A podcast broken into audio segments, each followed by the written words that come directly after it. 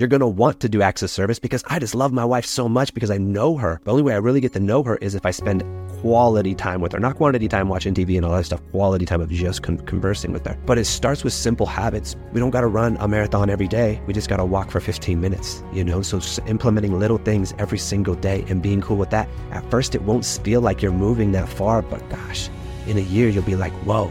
And that, that can be for anything in our, in our lives that we can do that in, but it's just about taking one small step. I would always see those memes that said, if you just posted one piece of content every single day for a year, a year from now, your life would change.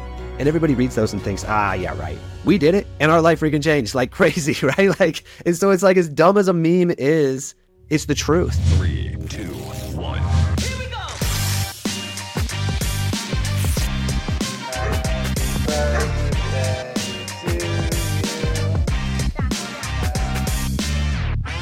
Um, welcome back to the No Half Cakes Podcast. With me today uh, is a man that I am honored to be in his presence. Uh, we have not yet met in person, but I will tell you this, the impact that he has had with uh, just showing up and being vulnerable and transparent and open and honest about so many things, from professional development to marriage to just leadership of self, uh, the impact that this man has had on me in just receiving uh, yeah. some of those those lessons and, and the, the openness in which he shares has been phenomenal. And I cannot wait to share that same with you. Uh, today, I want to, I want to welcome my special guest, Mister Tommy McAllister. So Tommy, I, I thank you for joining me here. And, and really, again, it's an honor to share the stage with you here. Jim, no, thank you so much for having me on. Um, it's so cool the way God lines people up, right? Like you're saying, you know, and I feel honored to say, um, to hear you say those things about me that, you know, I've had an impact on you and, um, and whatnot, because sometimes the hardest thing that we can see is like our, ourselves and the impact that we have, right? We notice all the other things that maybe other people are doing in life, but sometimes we see ourselves for the things that we're not rather than the things that we actually are. So I'm humbled, uh, especially coming from you, bro, for, for you saying those things. So thanks for having me on here. I appreciate that. I, I really do. And I receive that. And I think one of the coolest parts that, that you get once you start combining people who are really just committed to pouring out and helping other people grow is it's really watching that impact spread. Um, you know, I, I sometimes talk about like the ripple effect when you throw a stone in the water and the impact, right? You control the impact, but the ripple, man, that just carries by itself and you can't necessarily control where it goes. But the more impact we can create, the more ripples get out there and, and the more, um, you know, that multiplies out. And it gets me excited.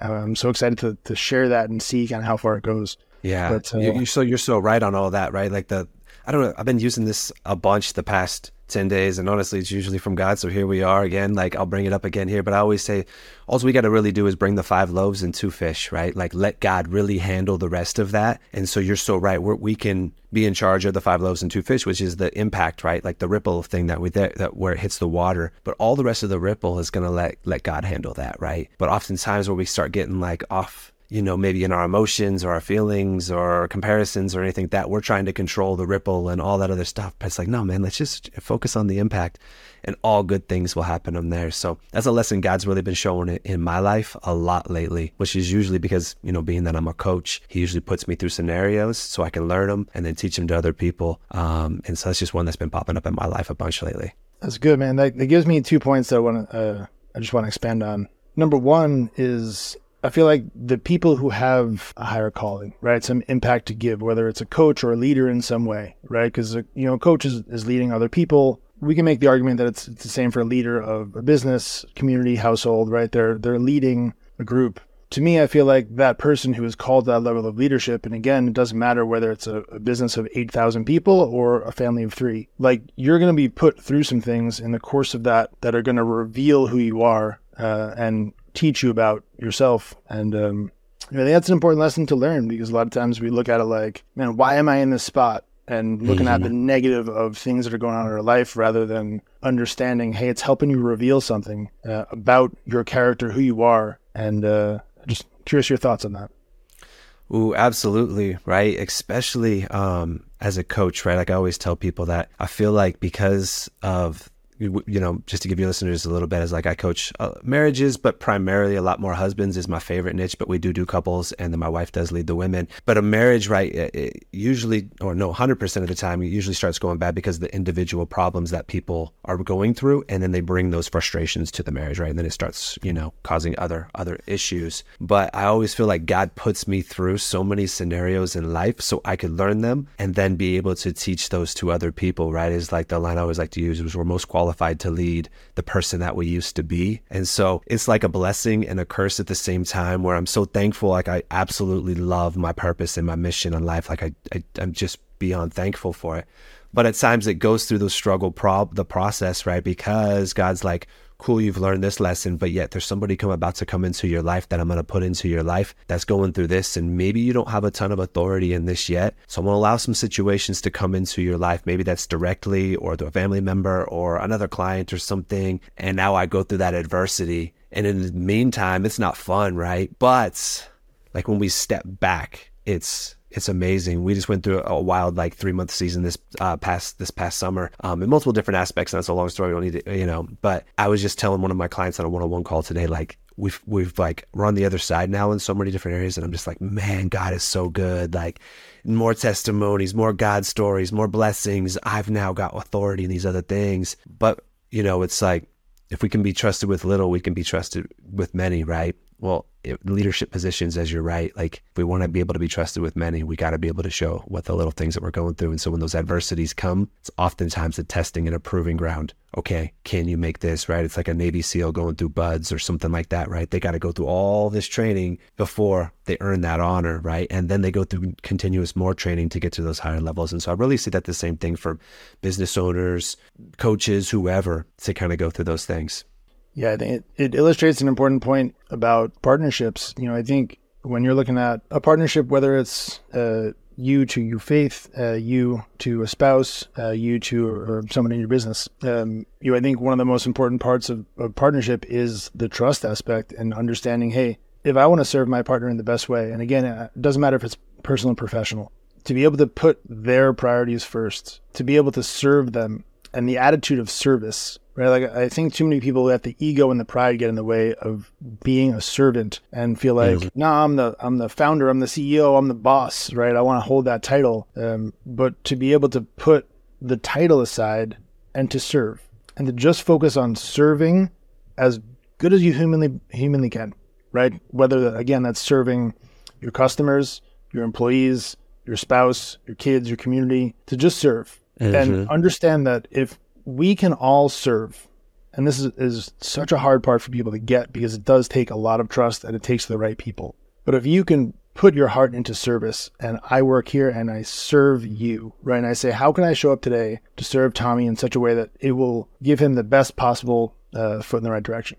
I'm trusting that you're going to do the same thing for me, right? That takes a lot of trust. Mm-hmm. But if both people in a relationship can put the other person first, man, that's where relationships really shine. And I'm, that's something that I've carried through relationships of mine, is something I've, I've worked on perfecting over time. Um, by no means perfect, but we're working on it. Uh, I'm just, I'm curious, as someone who deals with relationships at such a deep level, your thoughts on that. Um, I'd love to hear it. Yeah, I mean, being a servant leader is everything, right? Like it's loving like Jesus does, right? Like he was the ultimate, like one hundred percent God, right? And one hundred percent man. But yet he was washing feet, right? In worldly sense, that doesn't make sense, right? Because we're like, oh man, if you're like this person, you're going to have servants and you're going to do all of this and da da da da. But he got down to what I'm assuming is pretty a, low, a pretty lowly thing to do for other people, right? Is like wash their feet. I mean, I don't think I've ever washed anybody's feet, uh, like literally washed anybody's feet other than my kids, you know, um, and whatnot. So to actually do that, it shows us to live by his example, right? You know, just the other night, I, I, one of the disciplines that I have in my life every single day is um, so I read one chapter in the Bible, non-negotiable, every single day. And I'm so anyways, I'm in First John, um, and I was reading the second chapter the other night, and it was talking about if we want to basically paraphrase, if we if we want to know him, then we must live like him. Keyword, must live like him, right? Whereas oftentimes it's like we we, we kind of do the buffet thing where we pick and choose. Well, it's like, man, if Jesus was washing feet, we got to wash feet. If Jesus is loves and turns the other cheek and doesn't have any expectations or anything like that in, in a relationship, then we got to live that way. And it always comes back to just loving and serving. You know, one tip that we can always do in a life, whether, and something I try to practice myself too on top of telling other people, obviously, is, man, like, you know, if we're having like a frustrating moment, we're dealing with anxiety, depression, whatever it may be, pain, you know, always solves that. Just choosing to serve somebody in that moment, just turning to love. You know, I'm going to reach out to somebody and just send them an encouraging message. I'm just going to go love on somebody in this moment. It's so, you know, different than what the world would say, because typically when we go through pain or something, right, it's like, well, I'm going to have a drink, um, I'll maybe have a substance, I'm going to watch porn, I'm going to, I don't know, I'm the last thing I want to do is go love on somebody. But if we choose love in that moment, like, one, we feel good, like it's kind of like giving a gift at, at Christmas, like it's unselfish because we're giving gift, but it's like kind of selfish because we get to feel really good by giving that gift. It's the same thing in that moment. So if we can just serve other people, good things happen. If we just choose love at all times, good things happen. But I see where I see, at least typically in marriage, where it goes wrong is it's always the, well, what's in it for me attitude, the expectation. Okay, well, I'm going to mop the floors. I'm going to do the dishes. I'm going to do maybe rub your shoulders because I'm hoping to get sex tonight, or I'm hoping for this, you know, later in that. It's still the what's in it for me rather. And then on the male side, like the females can smell that from a mile away. I know you're only doing this, all of that, because you're hoping to get X, Y, and Z. Whereas if we just do that stuff without ever expecting them to notice or give us an affirmation or appreciate us or have anything on the flip side of that, that we're going to get something from it, we're just doing it to love, great things happen. And I always, I'm sure you're familiar with like the five love languages. I'm sure, right? Most people are, right? So the five love languages, people always say, you know, well, the five love languages are so amazing. And they are, but they're very surface level. Because, and the reason I say that is, is and this is something that me and Diana have just figured out over our time of, of coaching, is that, yeah, it's great if we do acts of service for somebody or physical touch or affirmations, but we're only going to do those things if we actually know the other person and actually really, really love the other person. Well, how do you get to do that? By having quality time. At the number one, right? Where that's one of the five love languages. People are like, well, quality time's not really my thing. I'd rather just have affirmations. But if everybody can put that quality time at the number one, at the very deep, very top, you're going to want to do acts of service because I just love my wife so much because I know her. The only way I really get to know her is if I spend quality time with her, not quantity time watching T V and all that stuff, quality time of just con- conversing with her.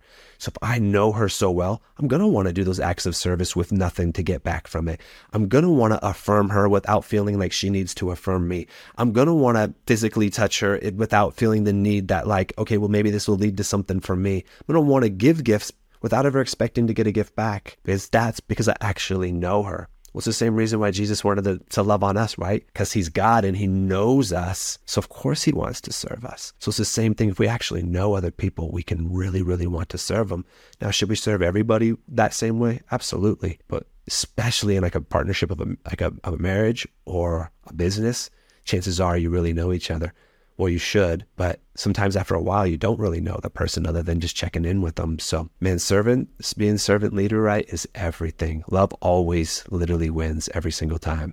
Yeah, I mean, I would add to that, but I can't because you're right.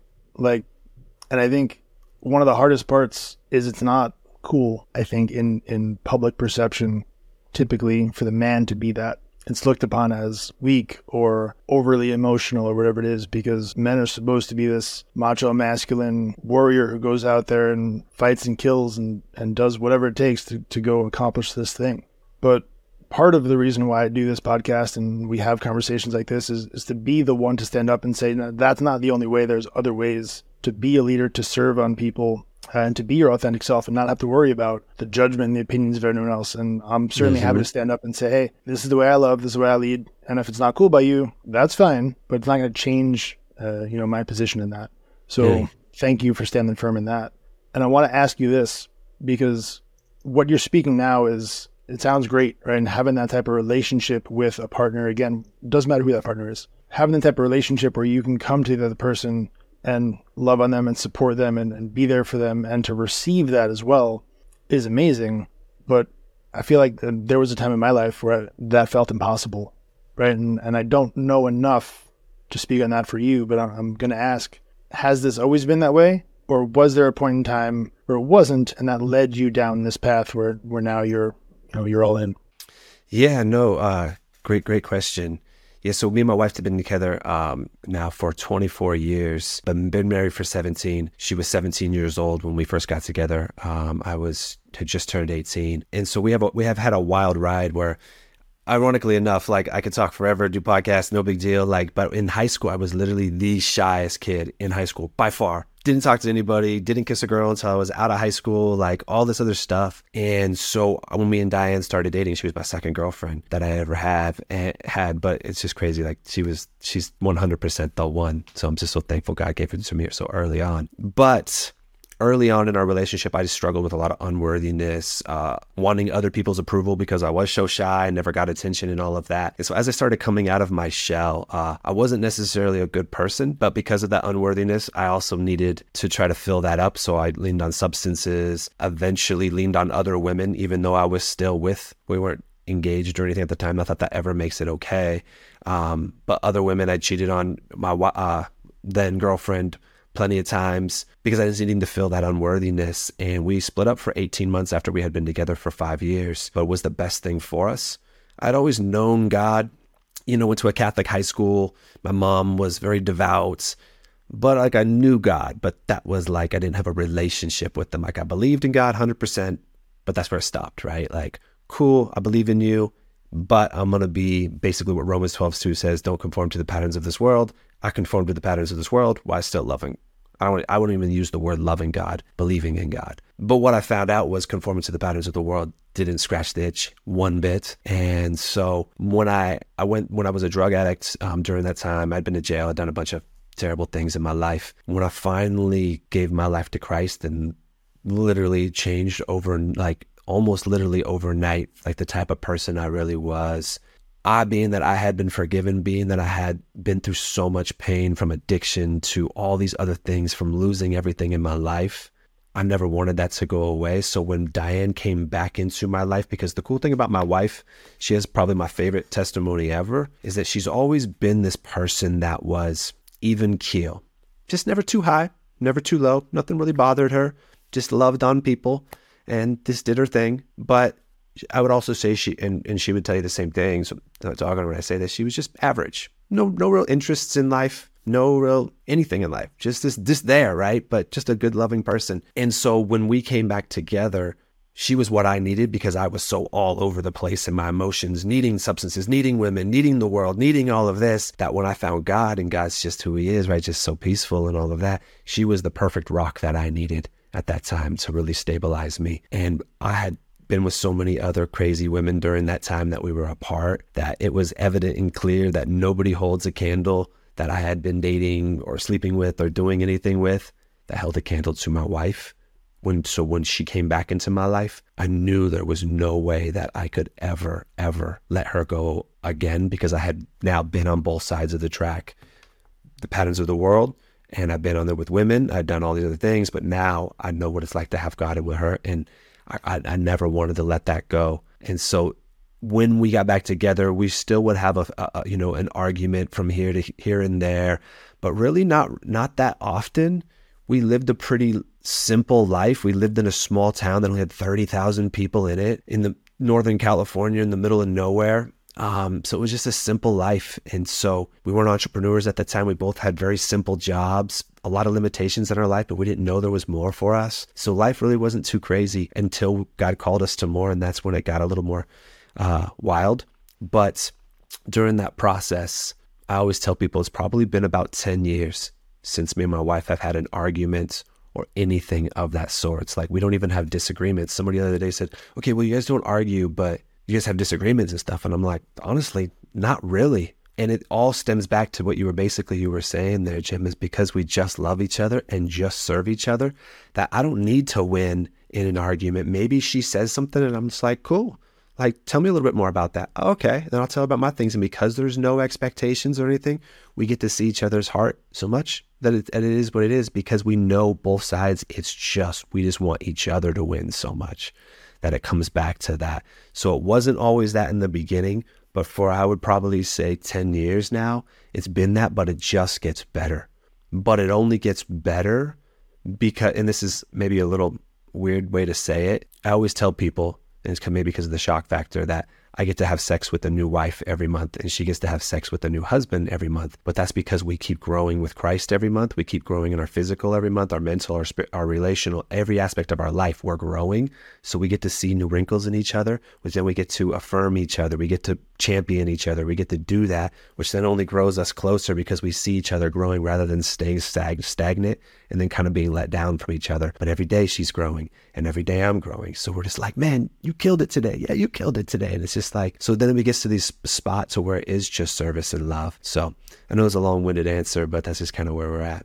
That's awesome. That's uh it's a it's a whole lot of life to live, and I feel like I don't want to skip past that part because there's so many nuggets in, in what you said, and I feel like a lot of people who who listen will feel like at a certain point they are also unworthy for whatever reason, and that could be mm. not feeling loved, it could be not feeling confident, it could be not accepted, right? Loved, seen, heard, and appreciated, right? Those are the needs that we got to fill. And if you're not feeling those things, it could lead you to feel unworthy. It could lead you to feel like you don't deserve this or that. And a lot of times people are going to self-sabotage themselves to get into a spot where they push the thing away because it's easier just to, you know, fulfill that prophecy themselves rather than have to Absolutely. worry about being disappointed later on.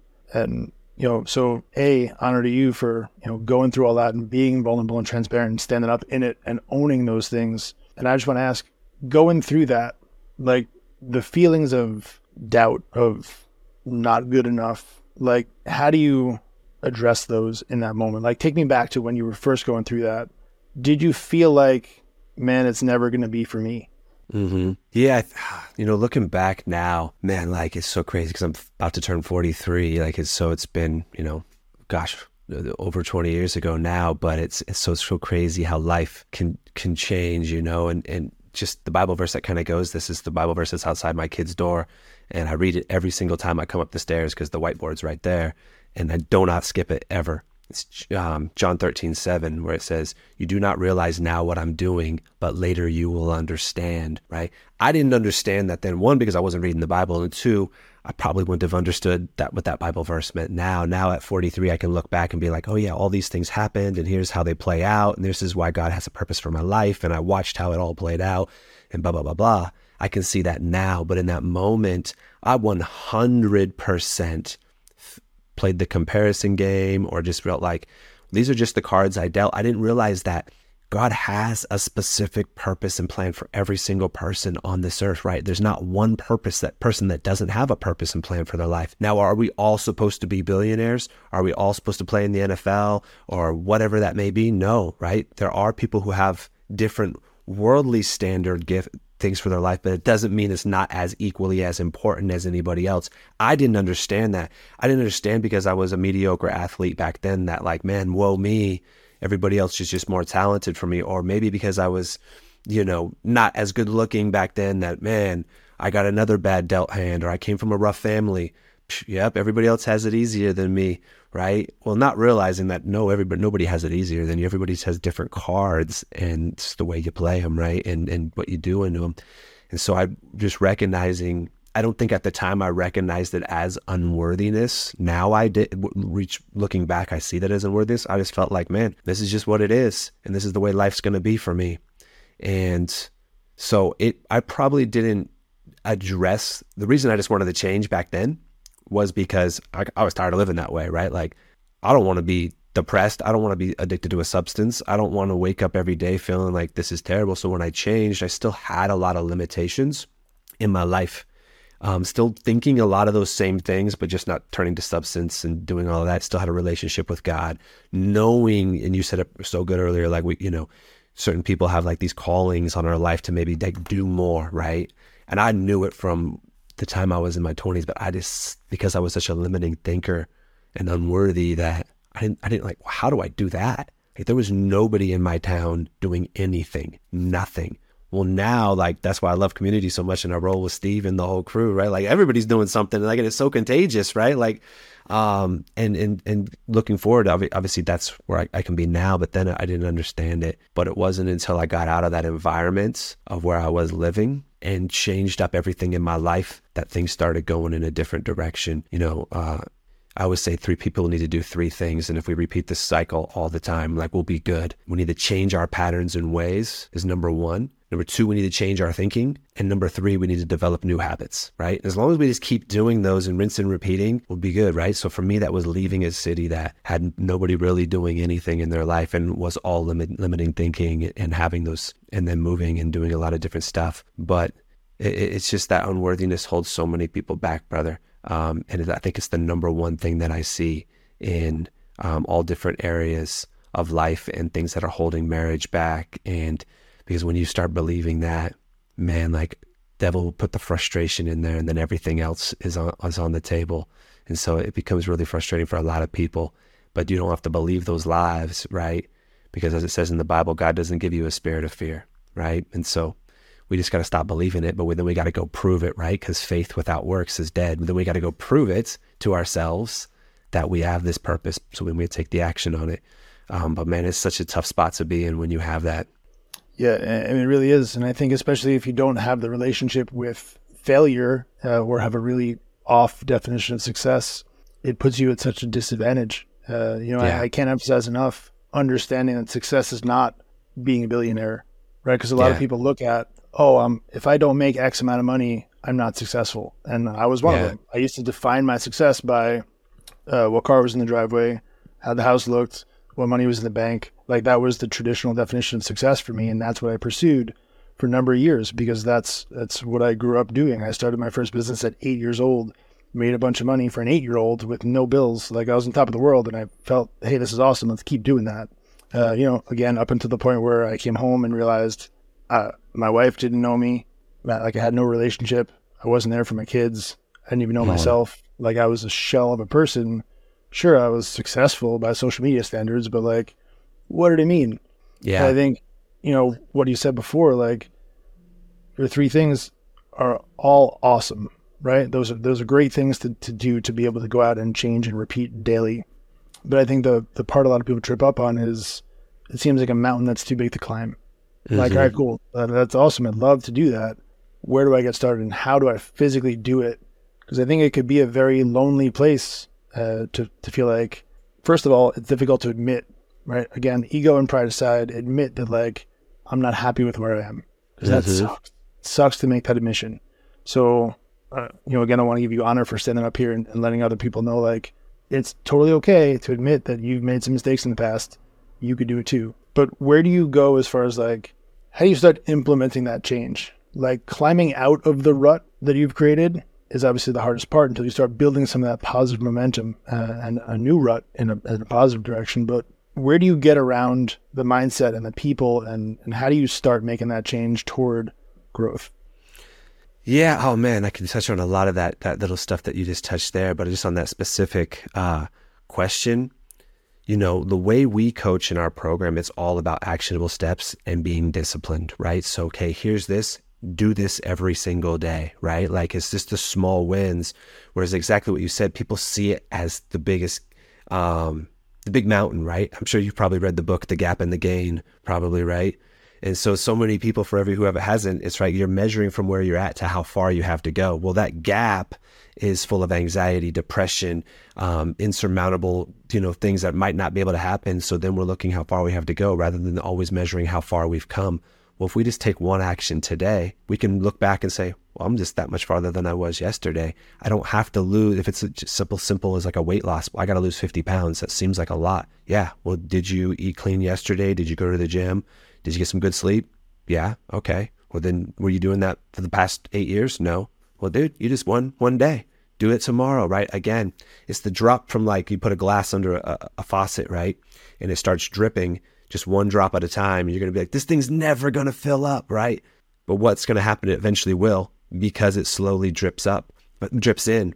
The cool part about that is we'll learn to have gratitude for where we've come because of that slow drip. If all of a sudden tonight we woke up and we started a business and tomorrow it was an eight figure business and it was just going, one, we probably wouldn't be ready for it. We probably wouldn't be great leaders and we'd squander it. But even if we didn't squander it, like we wouldn't really feel like all that great because it was just overnight. But when we have to earn it and work for it, it feels really, really good, right? And this might come off bad, but this is sometimes why I sometimes I'm against people getting like a weight loss surgery, right? It's because it's like the journey of you losing that weight is what's going to make it stay off. That's going to give you the discipline. It's going to inspire other people rather than just say, hey, I'm going to get this surgery and it's just going to be over with. Well, maybe, right? But you, the inside of the, what's going on in you didn't change. But because we're going to grind and we're going to do these disciplines day in and day out, we're going to get there. But it starts with simple habits. We don't got to run a marathon every day. We just got to walk for fifteen minutes, you know? So implementing little things every single day and being cool with that. At first, it won't feel like you're moving that far, but gosh, in a year, you'll be like, whoa, like I've come so far, right? And when you really start looking back, you're like, oh my gosh, I'm done to this, this, and this, or I've done this and this. It doesn't feel like it in the moment, right? Because it becomes the new normal. It's why when you maybe've lost, and not trying to turn this into a fitness thing, but like if you've lost a lot of weight, other people will really notice it if they haven't seen you for a, a period of time. But we don't notice it because we see ourselves every day. So it becomes the new normal every single day. So we're like, ah, I haven't really gone that far, but somebody else is going to be like, man, you've grown so much. And that, that can be for anything in our, in our lives that we can do that in. But it's just about taking one small step. You know, if you don't know Jesus, accept him into your life. Or maybe not even that. Get a Bible. Go to a church service. Doesn't mean you have to do everything at once. Just do one thing, right? And in anything we can do that in, but it just starts with those one little habits. And I know that's so cliche, but literally that's how we get here. My wife and I's business is basically, to, to a certain extent, primarily run off of all organic traffic on social media. Years ago, before we our business was really even developed, I would always see those memes that said, if you just posted one piece of content every single day for a year, a year from now, your life would change. And everybody reads those and thinks, ah, yeah, right. We did it and our life freaking changed like crazy, right? Like, and so it's like as dumb as a meme is, it's the truth. If you just did thirty minutes of walking every single day for a year, your life will change. If you read one chapter in the Bible every single day for a year, your your life will change. If you celebrated your wife every single day for a year, your life would change. If you reached out to a friend and just checked in on somebody every single day for a year, your life would change. It's the compound effect, right? But most people can't do it for, for a year because they see it as this big thing. It's why New Year's resolutions only last for two weeks for most people, right? Because they see the bigger picture. It's like, man, it's so big. Man, I'll be real with dude.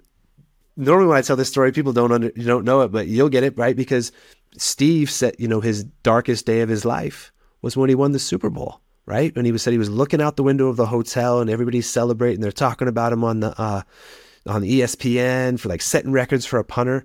And he was like, dude, this is the worst day of my life. Well, why was it the worst day of his life? He just accomplished a goal that he set when he was eleven years old and just accomplished it. Why is it the worst day of his life?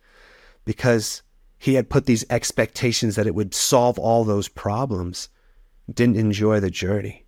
Well, that's the journey about just doing the little things. And so most, I think most men, especially entrepreneurs, C E Os, things like that, right? We have a hard time living in the present moment, you know, just enjoying a simple dinner with our family without thinking, okay, tomorrow I need to do this. And then next quarter, I'm going to accomplish this. And next year I want to be able to hit, like we always are forward thinking, not that that's bad, but we have a hard time living in the moment. Well, we're going to accomplish all those things. And chances are they're not going to feel as good as they thought we did, but we, we just sacrificed a year to get them. And so we're let down because we set an expectation. Remove any of those expectations from our life and just do one thing every day. And then maybe add two, three. That's how we start, but just don't set an expectation that you're going to need to be doing a billion things right out the gate. Yeah, I agree. I think, you know, when you compound that with surrounding yourself with positive relationships, whether that's your spouse, uh, whether that's your friends, like you can go so much further when you're surrounded by people who are all going in the same direction, who are going to hold you accountable, who are going to keep you moving in that right direction. And, you know, I think a lot of people look at their relationships as, you know, friends. Hey, I grew up in the same geographic area as these people. They're my friends. Cool. Like, you don't have to necessarily get rid of them, uh, but you've got to understand just because you grew up in an area, mm-hmm. that doesn't make them the best people to support you for the rest of your life, right? You've got to go out and actively seek relationships with where you want to grow. And again, they could be the same people, but don't let it just be, I knew these people for a long time, that's who I got. Like, actively seek out things that are going to stre- stretch you a little bit, mm-hmm. right, to that next level. But that's uncomfortable. And it's uncomfortable for people to admit, I have work to do. You know, I'm, I can improve. And I think really before you even get to the step of, of growing every day, people got to be willing to put down the armor and mm-hmm. say, I'm not perfect, right? I can improve. And I think yeah. that, to me, is, is one of the hardest things. And again, I'll speak for men that I've seen. You know, you've got this expectation that you've got to be this stone-faced, super confident, never show emotion, just mm-hmm. go out there and hustle and grind your way to do all these different things. But that's not real. And yeah. that's the story that everyone keeps saying. And when people are like, man, I don't feel that way. But you got to put on this mask to go out there because that's what you see as the expectation. Yeah. Right. So then, then you're left feeling like, maybe I'm wrong. Maybe I should be something else. Uh, and, you know, I think, again, that's why I wanted to be here and to stand up and say, hey, it's not the only way, right? You can lead as a servant. You can lead with love. And I think once you start to really lean into that, you're going to see the fruit is not only more plentiful, freaking tastes better too. So, mm-hmm. you know, I just, I can't uh, put enough emphasis on the importance of relationships in growth. I think it's such a huge part and people don't give it enough attention. I one hundred percent agree with everything you just said there, Jim. It's something I always encourage everybody with because that's what honestly changed my life. One, when I moved out of my hometown, because especially thirty thousand people, that's what it was. Everybody knew everybody. And like I said, nobody was really doing anything to, to better their lives. And so when I moved, I had to find new people. But when I moved to Vegas, three months into uh, into uh, the pandemic, so everything shut down. I couldn't meet anything, anybody. Literally what changed my life was uh, when I when I met Steve, and that's a whole God story in, in itself. But when I got surrounded with Steve and started flying out to Texas um, once a month, like I started attracting those type of people into my life because I was starting to hold myself like um, to new standards, right?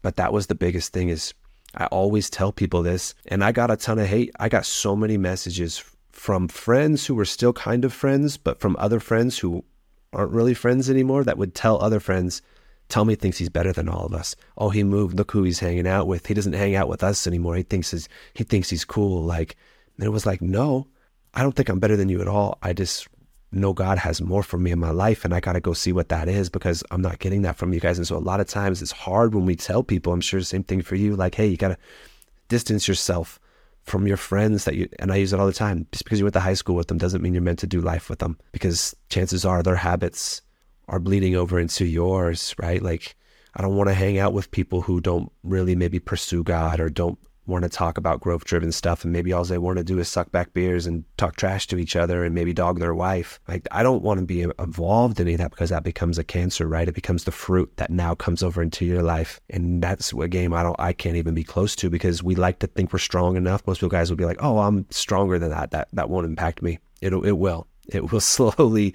seep into your subconscious mind. And then when you're having a weak day and you're hanging out with your friends and something happens, next thing you know, you're being watered down. So I can't, I can't harp on, on that enough. We have to surround ourselves, ourselves with people. Um, I always say, here's three things again, but we all need to have identity, right? We all need to have obedience to God, and we all need to have community, but that community needs to be filled with people who have identity and obedience to God. And if you have that, man, that's a winning formula right there. Um, To, to really leveling up in life. So I strongly agree. So uh, let me ask you a question here, because I'm going to go back in time a little bit from my side of things. Uh, there was a time where, for all intents and purposes, my wife was a single mom. Um, and it wasn't because I was out doing anything, quote unquote, wrong. Uh, but I would spend my time, I'd wake up at three o'clock in the morning and go out, go to work, try and provide for the house, because uh, that was the identity I had. I was the provider. I didn't know. Uh, I didn't know enough about being a father, being a husband. I knew how to go produce. So that's what I did. I woke up at three o'clock in the morning, drove to work, earned some money, came home once the work was done. And usually it was like eight, nine o'clock at night. Uh, and what it would do is leave my wife to be home by herself all day long, taking care of two kids, trying to keep a house, like, and then I'd I'd be frustrated when we didn't have a relationship. Like, you know, I'm in the mindset of, hey, I'm out there producing for you. I come home and where's the fanfare, right? And mm-hmm. looking back on it, it's embarrassing to, to even think that that was a mindset that I was capable of, but it's common. Like, and mm-hmm. I think more people need to understand that that's not an attitude of servant leadership. That's not yeah. like the hustle and grind culture, which is popular, is not how you properly serve somebody, because their needs are not being met either. Yeah. Right. And um, I'm just, I want to share that with you, first of all, for my own transparency, because it's something that I sucked at as a husband. Right. And again, it needs to be said, like, it's okay to fail and it's okay to suck at things. Mm-hmm. If you understand and you can own it, and then you can positively work on improving it. And I'll yeah. work every damn day on improving that. But the first step is admitting that you sucked at it. And, yeah. you know, I just, I want to A, emphasize that story for people who, who just maybe haven't heard it, or yeah. feel like maybe they can relate. Maybe you're in a spot where you feel like you need to hustle and grind your way to success. But what's the cost? The cost yep. is when you come home and you realize you don't have a relationship. You've got a roommate at best. You don't mm-hmm. know your kids. You've got a partner that resents you more than loves you because you left him alone to do X, Y, and Z. And, mm-hmm. uh, you know, I just, A, I want to share that. Uh, B, I'm just curious for your thoughts on, on how to own that situation when you're in it, because it's it's hard to admit that. And so, you know, as, as someone who deals with that for other people a lot, like when someone's sitting in that position where maybe they're in this phase of their life where they don't have that depth of relationship. Yeah. How do you start to own that? Man, you know, I, I can relate so much with that, to the grind, the redlining things and working. And, and honestly, I'll tell you what, I work with so many men who do the exact same thing. And that's why their relationship's there with where it's at, because their order and structure in their life is out of place, right? Like I always say, it needs to go God, self, marriage, kids, then business. The only reason I say self second is not so we can go out and just live wild and play golf and things like that. Um, it's where are we at with our relationship with God, the personal development stuff. So I bring a full cup to my marriage, then my marriage overflows onto my kids, and then business comes last, right? Not that typically business still has to t- require more time, because that's just where we go and do it. But typically a lot of people put the business first, and they say, well, business is first because it's all for my family. And when people say that, it always rubs me really, really wrong, because as you said there, Jim, so much, like it was your identity, right? Usually our identity is, okay, what's the zeros in my bank account? I'm known as a person who's a leader. I'm known as a person who does X, Y, and Z as business. So it's for our identity. Are we willing to remove that Um, from our life to go do that for our family? Most men know, because that's our identity, is our business. And so we say it's for our family. And yes, it is to a certain extent, right? Because we're paying the mortgage, we're feeding them, we're doing all that, maybe putting college funds away and all that. But really, if somebody said, well, cool, dude, um, I can give you two million dollars, but you've got to quit your business and never do it again. Most people who has, have real rooted, deep identity rooted in it, I would not do it, right? They would be like, well, no, like now what am I going to say about myself that I have? And so our structures are all out of place. And then when you come home, you're so right, because we demand respect, right? And maybe not as like demanding as that, but we in and around about are, but we don't you command at least expect respect. It. Yeah. We we expect to get it because we're working really, really hard. In the worldly sense, we you think that would happen.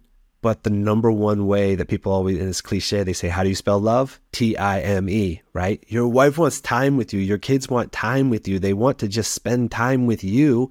That's great. You can buy them trips to Disneyland or give them the bag or the nice house. At the end of the day, really, does that really move the needle forward in happiness? Not really too much, you know, it's kind of fleeting. So they want that time with you. Well, how do we get that respect? We have to command it.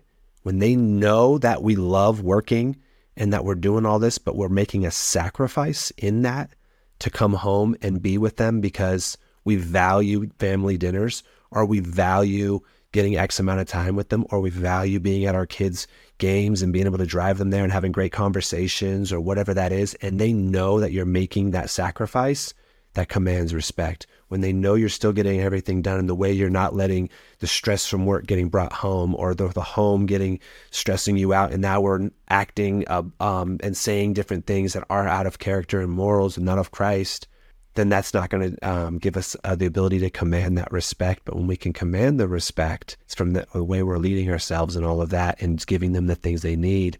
That's how we'll get it, but we'll never be able to to uh, demand it. Then it puts pressure on them, it puts frustration on them, and then it puts expectations on us, and then we're just let down um, in so many different areas of that. And so, so many men struggle with that, and it is so hard to to tell ourselves that I can do better. you know, obviously the second commandment, now obviously the first one is love and honor, worship God, right? Is is that one. But the number two is love your neighbor as you love yourself, right? Key word about that is as you love yourself.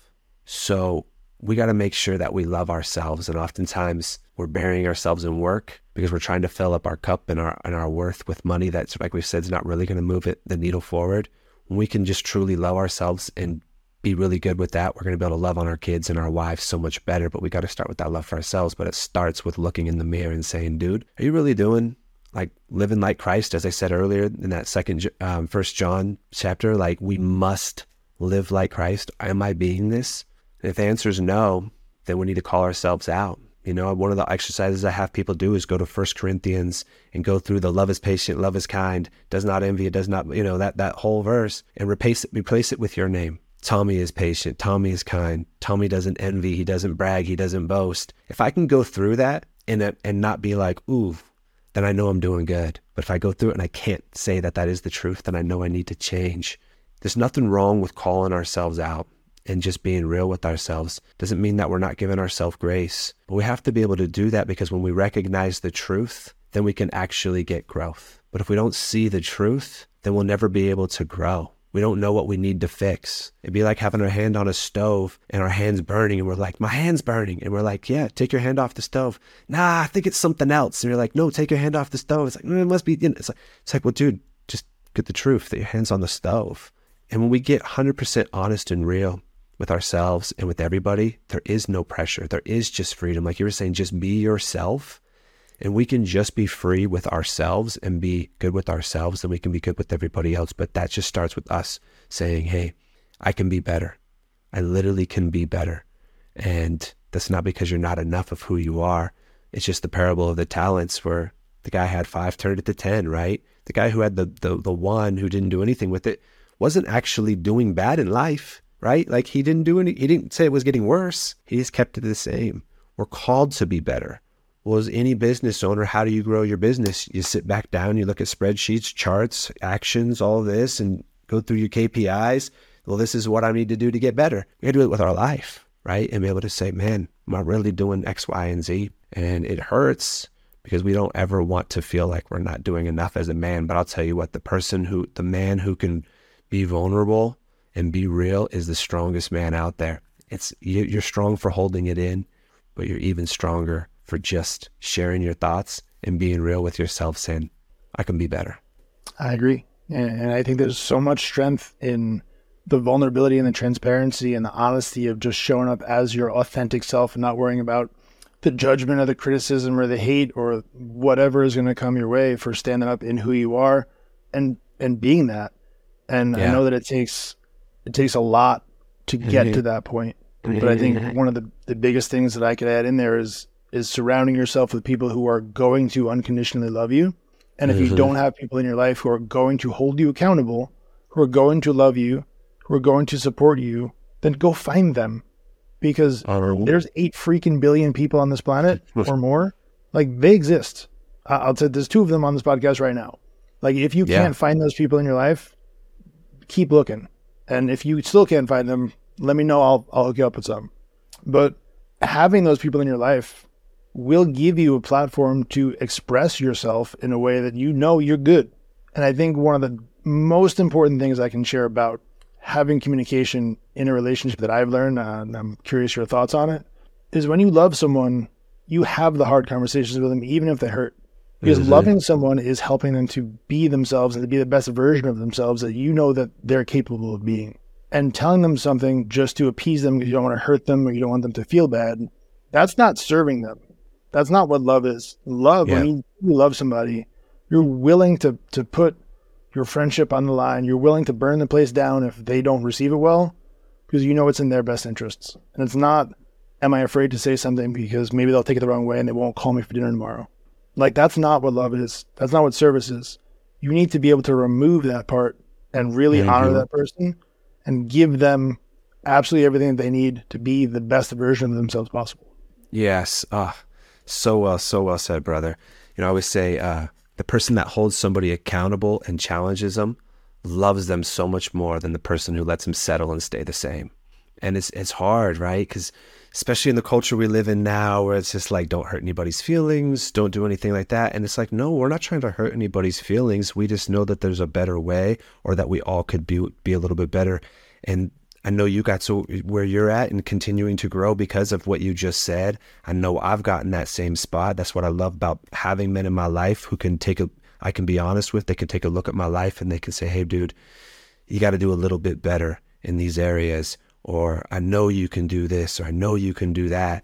It's like, man, because sometimes we don't believe in ourselves. We need somebody else to believe in us, but that's them having those tough conversations. I always say my wife is my favorite transformation out of everybody that we've ever worked with. Multiple reasons, but because like I told you earlier in the call, she was always just even kill person. But now she coaches men and women all over the world. And I promise you that is, that's almost like me saying that I'm going to be on the Lakers next year and playing for them. Like, that's how crazy of it that it is that she it is that now. But she got to that spot because once I started leading myself well and better and showing her possibility due to my habits, my discipline, and speaking that into her, not like forcing it onto her, just letting her watch that, then those conversations, because of our quality time, would be like, what's your thoughts on this, babe? Or she would be old, old, old, vulnerable with me, because most of the time, most women, if they're, they know they're out of shape, right? Or something, they're going to be like, ah, I'm just too busy, or I don't care about that. They do. They just don't want to say that they care about it, or vice versa. Man, well, we're so close that she was able to tell me those things. Well, so then how am I going to help her?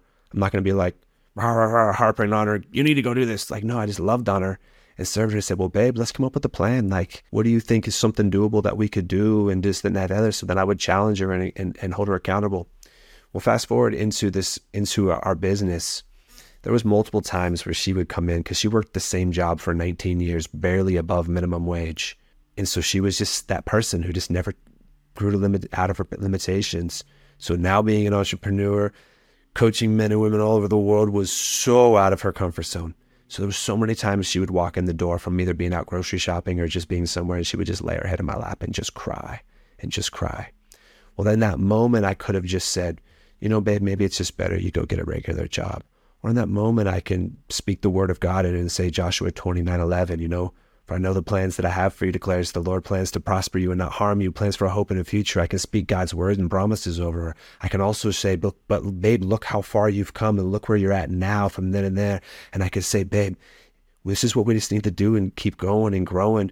We need to, we need to clean up some of this. And by doing that, that was amazing. And she was able to come it. And now she's a straight killer, which is like the farthest thing that I could ever have said would happen. But I've watched that in so many men's lives as well happen and just be these leaders. Before we even turned this podcast on, we were talking about a, a friend of ours named Rick Nappy, who lives out in New Jersey. When I met Rick, dude was broken. I was broken in certain ways, right? Rick is like the most strongest dude killing it from New Jersey out there right now. Starts men's groups. He's doing all this amazing things out there. But it started with him getting real and saying, hey, I need to change. And then in um, importing a group of men into it who are going to see him for his greatness, but also say, bro, you got to do better. You got to do better here, here, and here. But here's how you do that. And I'm going to support you through it, but you got to do the work, you know? And so it's so, it's so important to get those people around, um, around you. I agree strongly. You know, it, it reminds me of this, I don't know, you want to call it saying, quote, whatever, um, that came to mind at a, a certain phase in, in my, my relationship with my wife. And, you know, I think, in my personality, I I tend to want to fix things, right? I have a lot of coaching conversations with people, and people bring me problems, and I'm like, all right, you know, here's a problem, Jim, figure out how to fix it. So you come into this being like, all right, um, I'm going to approach it the same way because it's what you're used to. And it does not work well. You you can't treat your, your spouse as your client and try to fix them. And uh, it just, it will not end well. Uh, so one of the things that I heard, uh, which was a blessing to hear, was you don't need to understand me. You need to love me. Yes, and I think oftentimes we're like, man, I'm just trying to figure them out, know what makes them tick, because you're trying to figure out, if I know the equation, I know how I can tweak it to get the output that I want. Mm-hmm. But that's a human, right? That's not, it's not a math equation. You're not yeah. doing calculus. You're dealing with someone's life. So instead of trying to figure out what makes that person tick so you can adjust the inputs to get the output you want, just shut up and love them. Mm-hmm. Like, just show up and support them and serve them and under, and just just be there for them and support them. Hold them accountable, but stop trying to figure things out. Stop trying to fix everything. Just support yeah. them and show them what's possible. And I think mm-hmm. they take it from there and understand, oh, okay, cool. I've got a safe space that I can go and and push my limits a little bit, because I know if if I fail, when I fail, I've got a partner who's be, behind me, who's going to support me, and he'll be there for me. And he'll give me a spot to feel loved, seen, heard, and appreciated, and, you know, encourage me to continue going forward. So I just want to share that. Uh, just came to my heart, and I felt called to share it. So good. You're so you. right. Guys, are most of us are fixers, you know, and gosh, it's, I would say ninety-five percent of people we work with are that same problem where they're like, yeah, their wife is telling them their, their, their feelings or whatever. And they're like, yeah, well, just do this, this, and this. But by us doing that, basically what we're saying is, well, you're doing it wrong, rather than just saying, well, validate them. Maybe they're actually doing it right. They just need to keep going, right? Or whatever. Let's just listen and love, right? That's, you said it best. That's all we got to do. And if they ask for advice, give advice, right? But it's hard because we can maybe see that they're doing something wrong. Like maybe they're on a diet and they're not losing weight, right? Because they're putting ranch dressing all over it, you know, and we're like, well, babe, you just know that you probably ate more calories than if you ate a cheeseburger because you put all that ranch all over it, right? Like they're not going to, that's not going to go over well. But if they ask, you know, we just love on them, you know, it's just, it just starts with the love. You're so right. We we can't be fixers in everything. It has to be a safe space. Everybody wants to grow in some way, shape, or form, but we just don't want to do it because somebody else is telling us to do it. I don't know about you, but that's why I had so much resentment from my dad when I grew up, because one, he led by saying, don't do as I do, do as I say. And he was not doing anything good. And two, I wanted, he would just want me to do it because of his expectations on me, rather than I want to do it because I want to do it, right? And so when somebody else just wants to do it, for me, it almost pushes it away. When, like, if I if I have to tell my spouse, well, you know, you need to go be this. For the longest time, I tried to make my wife me, because I was like, I was good at content and I was good at just freestyling on this. Well, that's not her her forte. She has her own qualities that are amazing. But I was always like, babe, I don't get it. Like, why can't you do this, this, and this? Like, you need to start doing this, this, and this. She's like, I'm not you. And honestly, this is where a community came in. A friend in my life said, bro, I've been through this, and uh, stop trying to make your wife you. He's like, I'm a business owner. My wife works with me too. Stop. I tried to make her me, but that's not how it works, right? It's, as we talked about earlier, God gives us all unique talents and traits for our own lives. If he wanted us all this thing, we wouldn't need each other, but I need my wife because she's so different than me. She needs me because I'm different than her. I need Jim in my life because you're so different than me, you know, vice versa. That's what makes us all so connected, because we're so different. And so, yeah, that's, that's such a great point, bro. Thank you. If you got, you got time for a couple more questions? Yeah. All right, cool. Because I, I got a, a question that I feel is, is relevant and important, and I want to uh, share it. Let's talk submission, because this is an area that I think a lot of people, as leaders, as partners, get incredibly wrong. Uh, and the mindset that your wife, or, you know, again, we'll draw parallels between uh, professional and personal, but a lot of men are like, hey, the woman is supposed to submit to the husband, and they end it there. And mm-hmm. they have this expectation that basically, let me sum it up, like your wife is your servant, right? Mm-hmm. Anything that you need, she's supposed to put you as the priority, and then it ends there. And I, and I want to address two points. One is that's not the whole story. It should be both ways. Okay. You should submit to her as well. And number two is submission is not weakness, because I yeah. know there's a lot of people who listen to this. Like, if I submit, I'm showing weakness. I'm the weaker person. And, and a lot of guys are taught never to show weakness, right? But submission is strength.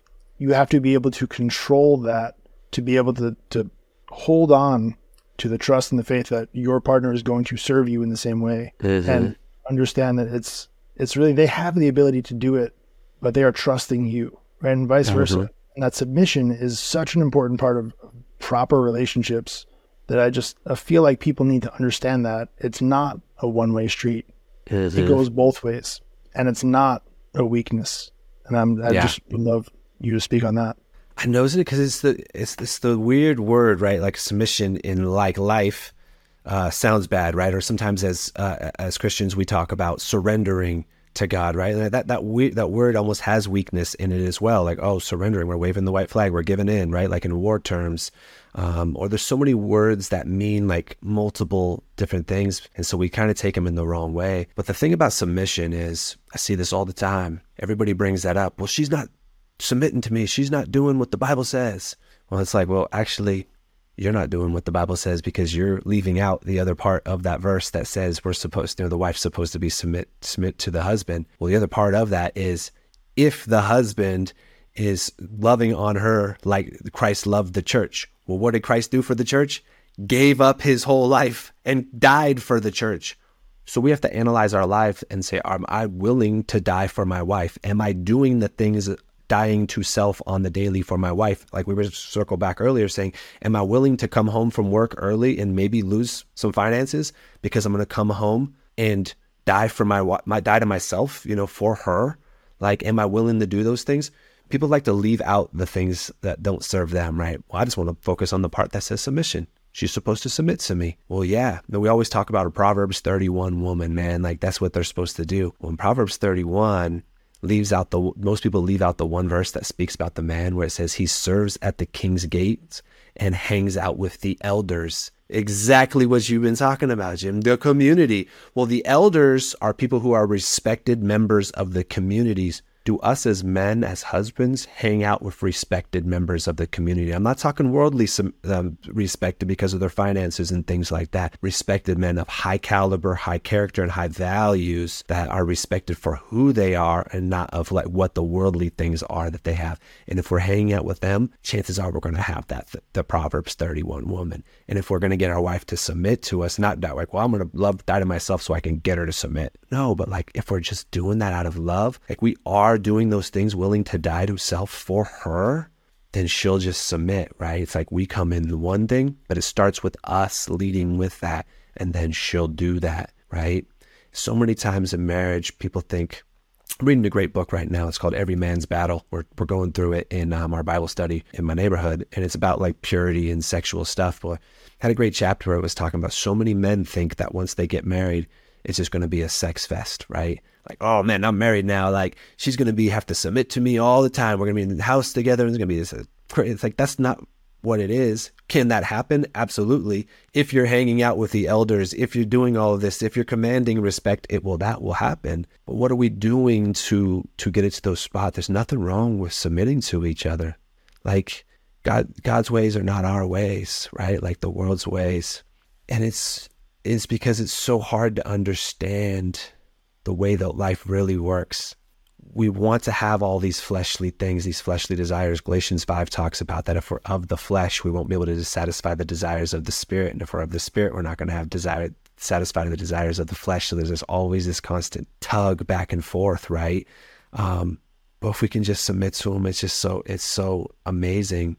I had a cool moment the other day where I was watching Stephen Furtick. I, I just, I, lo- I just, I don't know. Stephen Furtick's kind of like just the goat to me. I think he kills it in so many different ways. You know, I know people have their opinions about him, but I just love him. And he, and he mentioned like fifteen things that he was like, I want to mention all these things because somebody's going to be struggling with one of them. And he mentioned like faith or marriage or something. And he went down the list. And one of them was finances. But well, then I was listening to it and I was thinking to myself, honestly, I'm not really struggling with any of those things. And that hopefully doesn't come across egotistical, but I was just like, man, I'm kind of doing really good at all those things he mentioned. And I don't think I'm struggling. I go, well, maybe finances I could always use more of, right? Very fleshly thing that I said, nothing wrong, not saying God doesn't love finances by any means, and that's not what I'm saying. But I said, ah, maybe finances could be better. Well, in that moment, it was really cool illustration that God showed me. He said, okay, well, if I give you more finances, you have to remove one of those other things that you said you're good at, all other fourteen that you were good at. So I'm going to give you that, but what are you going to, what are you going to remove? And I was like, okay, well, joy. I'm like, oh, I, I enjoy the joy. I'm not going to get rid of my finances. My marriage? No, I'm not trading finances for my marriage. My, my relationship with my kids? No, I'm not going to do that. My faith life? No, I'm not willing to trade that. I went down the list and I was like, I'd be willing to trade nothing for the finances, right? On that things because, and the only reason I share that story is because that was a, like a fleshly story uh, of the world thing where I felt like I need more finances. Um, well, the same thing with submission. It can be fleshly at times where we're like, I'm not letting my masculinity go down if I'm submitting to my wife. Well, it's just because it's not what we take it as in, in, in worldly terms. There's so much more of that. And it's just, no, I'm loving on my wife. And because of that, you actually get all the other things that you, you actually become more masculine. You actually become more, you, people look at you in a different way and say, man, your marriage is killing it. They just desire the one thing that most people don't have in this world. So you, in a weird way, you actually get more when you submit, you actually get more on the other side. So it's just one of those weird cycles but we got to be able to submit over here and allow God to bring the rest. That's just, again, bringing the submission is the five loaves and two fish. Let's let God, God do all the rest of those things. So there's nothing wrong, nothing wrong with submitting at all. It's it's really funny you, you bring that up because, and this is a story I haven't really told anybody except for my wife. Um, and I know specifically which, which video you're talking about with that story because I listened to it the other night when I went out for a walk. It was Sunday night. Um, I had some things going on in my life and just not in an overly dramatic way, but you know, sometimes I'll get stretched to capacity a bit uh, with how many different things I'm involved in. And, and when people come to me as the problem solver, or sometimes when everyone's like, hey, I need you to fix X, Y, and Z, it becomes difficult when there's always this expectation that you're going to be the fixer, right? And when you have your own problems to fix, sometimes it's hard to, to in the moment, see it's going to be okay, right? You get caught up in this, and no matter how much you exercise that, doubt's always going to creep in, right? There, there's always going to be this little seed of doubt that gets planted. Mm-hmm. And you got to keep working that muscle to get rid of it.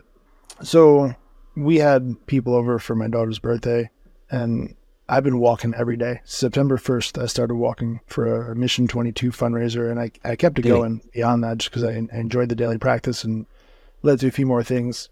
And I made a commitment to do it regardless of weather, time, whatever it was. So it was yeah. like, Um, you know, maybe ten thirty at night, and it was pouring rain, and I had a crazy day, just a lot going on. I'm like, should I go for a walk? Like I originally committed to doing September first through thirty, and I was like, oh, well, that's done. The rest is really just on me. Maybe I'll skip it. I decided to go. Hey. And I, I left my house, and I was like, let me just open up YouTube, listen to something while I'm taking a walk. And that was the first video that popped up. And I looked at the thumbnail real quick, and I was like, I don't really know if this applies to where I'm at right now, and I, I don't know if this is the message I need to hear. But it was the first one that popped up. I was like, all right, I'm going to roll with it, tap it. So I went for this walk, and I, as as I'm going, I'm like, man, I really need a sign that things are moving in the right direction. I've taken a lot of yeah. uh, leaps of faith lately, and it exposes me to a lot of risk. I'm like, I need to, I, I, I need some level of reassurance that all these things, these risks that I'm taking are in the right path. So I go for this walk, and again, it's really late at night, pouring rain, I'm getting drenched, but I'm I'm rolling with it, right?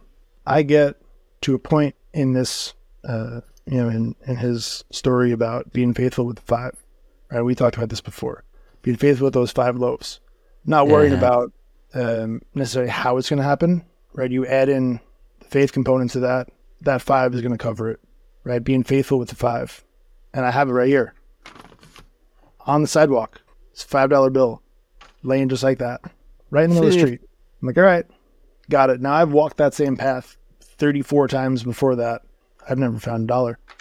The minute he says faithful with five, you five dollar bill, five dollars laying mm. right there. Mm. So, you know, I, I I keep this on my desk at this point, just as a reminder that even in times that things feel like maybe they're not going to work out, or like you don't understand the path forward, like, be faithful with what you got. Yeah. Give it one hundred percent of whatever you have, and just keep the trust. Like, just yeah. do the very best that you can. Give the best to your relationships. Give of yourself to the people on your team and your family, and, and just have faith in the fact that things are going to work out. There is a there is a story written for you that is bigger than you could possibly believe, but you got to lean into it. Mm-hmm. You have to be willing to follow your calling, and no matter how weird you think your calling is, no matter how weird other people think your calling is, lean into it. And the sooner you do that, the faster you're going to get the things that you want in your life, right? Yeah. And, and in some cases, you might find out that those things really weren't what you really wanted, and that's yeah. fine too. But I can't emphasize enough that having the faith to move forward through the difficulty, through the struggle, through the doubt, through the self, the the self-limiting beliefs, all that stuff, keep going. And find people in your life who are going to support you in that, and mm-hmm. love with your heart and lead with your heart. And the people who are around you are going to support the crap out of you because they know that you do the same for them. Yeah, that's so good, brother. Man, I love when God shows up like that. You know, it, that that was a phenomenal uh, sermon that, that Stephen, he, he knocks them usually all out of the park, but they're always so timing, right, with those things. You know, it's just, I, I coach my men's, I do like a group call for all my clients on Monday nights. And last night I did, I was talking about just about just keep showing up. I had a crazy God story with somebody who's in Steve's uh, mastermind with me. And last week, uh, it is way too long of a story to share, but I'll just paraphrase it. Rick Nappy, of all, um, it's turned into him talking too much on here. He reached out to me specifically last week on a Tuesday and said, we need to pray for so-and-so. He's going through it right now, big time. And he'd been going through it for a year, but if somebody, so I already knew that, but when he come reach out like extra, I know he's going through it. And honestly, dude, I had a long day that day, kind of like what you're saying. It's like going through it in a certain, and, and I was so tired. I actually took a nap, like right after I finished my last call, I fell asleep on the couch for like fifteen minutes. And I never do it. And so my brain was dead. And I, so I said a prayer, and I honestly, I'll give it a score of a two out of a ten. Like, I didn't feel like the Spirit was moving. I didn't feel like all oh, these words are just so powerful and all these other things, which sometimes obviously we feel those things. I just was like, man, I was like, okay, I said, prayed. Well, got a message the next morning. So that was five fifty at my time on Tuesday. So eight fifty East Coast um, time. I got a message from the other guy who was going through it, and he said everything for the past sixteen months that he's been going through broke loose at nine o'clock and he was at his breaking wits end, like done, broken, almost ready to throw in towel in life. And the gates of heavens opened up ten minutes later after I said that prayer. I'm not saying because of me. It's really Rick reaching out to me and just me bringing the five loaves. And like I said, so we just got to keep, my point of saying that is, we just got to show up, even if that's like, we're tired. Like you're saying, it's raining, all this stuff. Like, eh, I could have been in that moment. Like, dude, I just woke up. I'll pray for him later. Like when I get the Spirit moving, like I don't feel it right now. It's because I was obedient. And I'm not saying that's like, literally, please don't anybody take that because of me praying, but being obedient helped aid the gates of heaven to open up. You going on a walk, whether it's raining or whatever, had you not, well, then you don't turn on a podcast. Well, then you don't hear what you need to hear. Well, then it doesn't move the needle forward. So what do we got to do? Just keep showing up. Like literally, that's just the thing. It's just like, just keep showing up when it doesn't make sense. As Stephen was talking in that, that podcast or the, the sermon, God's math. God is always on time, right? Like in the, in the way he shared that the five loaves and two fish fed five thousand, right?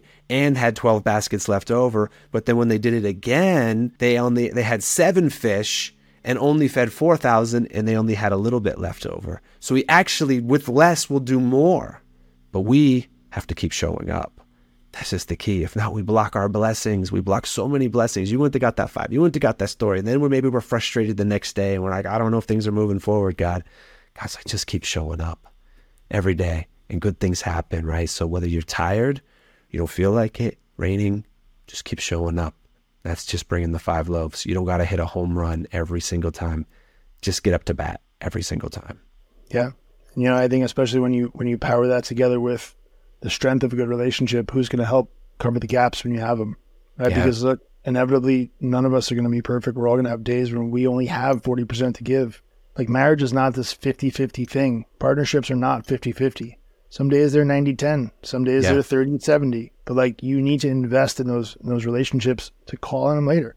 It's the same thing with, with faith, with relationships, with finances. Like if you don't invest in the bank, when you need it, it's not going to be there to pull out. Mm-hmm. So, uh, you know, I can't emphasize enough the importance of, of building those things and investing over time, even when it, it's not this Amazon Prime mentality where you don't get the instant result on your doorstep two hours yeah. later. Where it's not that weight loss surgery that's going to give you the faster result. Maybe it's going to take you longer, but it's worth the wait. Like the yeah. wait is not punishment. It is preparation for the thing that you've asked for. So just keep showing up and keep serving, right? And understanding it's not guaranteed to happen super fast, right? No one said it was going to happen immediately. They just said it was going to yeah. happen. So just yeah. keep showing up until you've shown up enough times. Like, don't lose that faith. Mm. Yeah, it's so good. So good, bro. I got two more questions for you. Cool. Number one, if you've got one piece of advice to give to someone, tactical action they can take today to move their life forward, what would that piece of advice be? Oh, man. I mean, obviously give your life to Christ. And if you don't know that one, right, like that would obviously be the first one, but that's like more, more general um, of it is to start seeing yourself as more than, than you actually are, right? Like understanding there is a purpose on your life, right, is, is so huge. But when what we can do every single day is take those actions and just start being disciplined every single day. See yourself as this disciplined person and just putting those actions in place every single day, whatever that is for yourself. And that's going to look differently for every single person, what those actions are. But you just got to start with some type of action. As if not, we're going to be a dream. Like uh, I watched a great uh, uh, talk on this last night, but we're going to be somebody who's like a, a daydreamer versus somebody who's actually a dreamer and goes and does something about it. A lot of us daydream and wish, but dude, we got to go do something about it. So, I mean, we already covered that a lot earlier, is being, um, being absolutely disciplined and just going and doing those things, just starting with something. I'm going to give you one for your marriage, because this is one that I always tell, and I'll tell you what, what changes most of the, the marriages that, that we work with. And it's a simple one that you can do every single day. Spend twenty minutes every single day with your spouse, uninterrupted, no phones, no kids, no T V, no nothing, uninterrupted talking. And try to not talk about the kids or the bills or this, that, and the other. Just talk about other stuff. At first, you're going to, it's going to feel weird for certain people because a lot of people aren't that connected with their spouse. You keep doing that for thirty days, every single day, you're going to be down rabbit holes that you've never really done. You're going to learn things about each other that you didn't even know you learned about each other every single day. Do that and pair that with being extremely honest during that time and vulnerable. Don't hold back. If God puts something on your heart that I need to share this, share it without worrying about the judgment that we were talking about earlier. So if you pair that quality time with one hundred percent honesty, you do those two things, your marriage will go to heights like never before. I promise you that. And I could go a whole down, I'd be a whole podcast going down the importance of both of those. I'll, I'll leave that out of there, but I promise you, you'll get to know each other. I talk to couples who've been together all the time, fifteen, twenty years. They really don't know each other. They really don't. And once you get to know each other, good things will happen. twenty minutes a day, non-negotiable. And everybody says, I'm too busy. You're not. Believe me. If Elon Musk can do all the things that he's doing, you can spend twenty minutes with your wife. And if you can't spend twenty minutes with your wife, then you don't really love your wife that much, because we got twenty minutes. Everybody has it.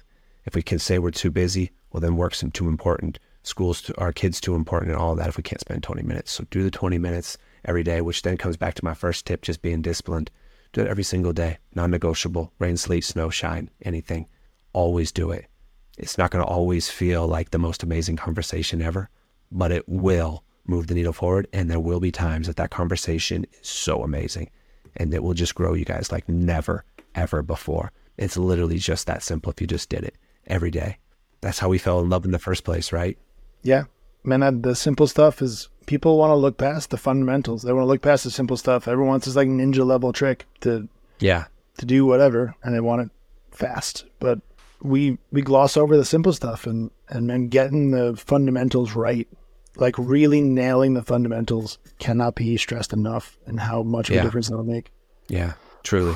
Man, powerful stuff. All right, so last question, because man, this has been like drinking from a fire hose today. Um, favorite type of cake?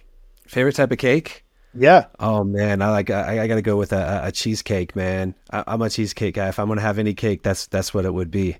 All right, toppings: strawberries, blueberries, just straight up. Yeah, it's, I like a good strawberry. Yeah, I got yeah. nothing wrong with that. What about you? What's your favorite type? Good to know. Uh, my favorite type, uh, like a little chocolate peanut butter. It's my go-to. Okay. Oof, peanut butter. Yeah. Oh man, there we go. Good to go. All right. Well, I mean, we can't have a No Half Cakes podcast unless we talk about cake. So, gotta make sure we get. Oh man. For sure. Great question. Uh, listen, I can't thank you enough for your time, your transparency, honesty, and just showing up here and, and being who you are, and, and standing up and being an awesome example of just, man, I don't even have the word for it. Just being an amazing example of a human. And I love you. Yeah. I appreciate you. Thank you. If, if other people want to get more of you, where would they do that? Yeah, thanks, man. I love you, bro. Thanks for being, um, so glad God put you in my life. Um, I'm so glad that, uh, you know, we were able to connect on here. So thank you for being the person that you are, the leader that you are, maybe overcoming everything that you've been overcoming in your life and all that, that you've done, man. So that's an inspiration for me. So thank you for being who you are, first and foremost. Um, and if the people want to get a hold of me, honestly, the best way I always say is just Tommy McAllister on Instagram. That's the best way. Um, I'm... You know, you can D M me on me, uh, D M me in there. I will be the personal one who actually gets back to you. Um, or you can go to uh, uh, email me at high level husband at gmail dot com and get a hold of us. Um, and whether that's whether you need coaching or you just want somebody to encourage you, um, reach out. And so those are the two best spots. Awesome. I appreciate it. Thank you again, sir. Thanks, brother. Appreciate you, bro.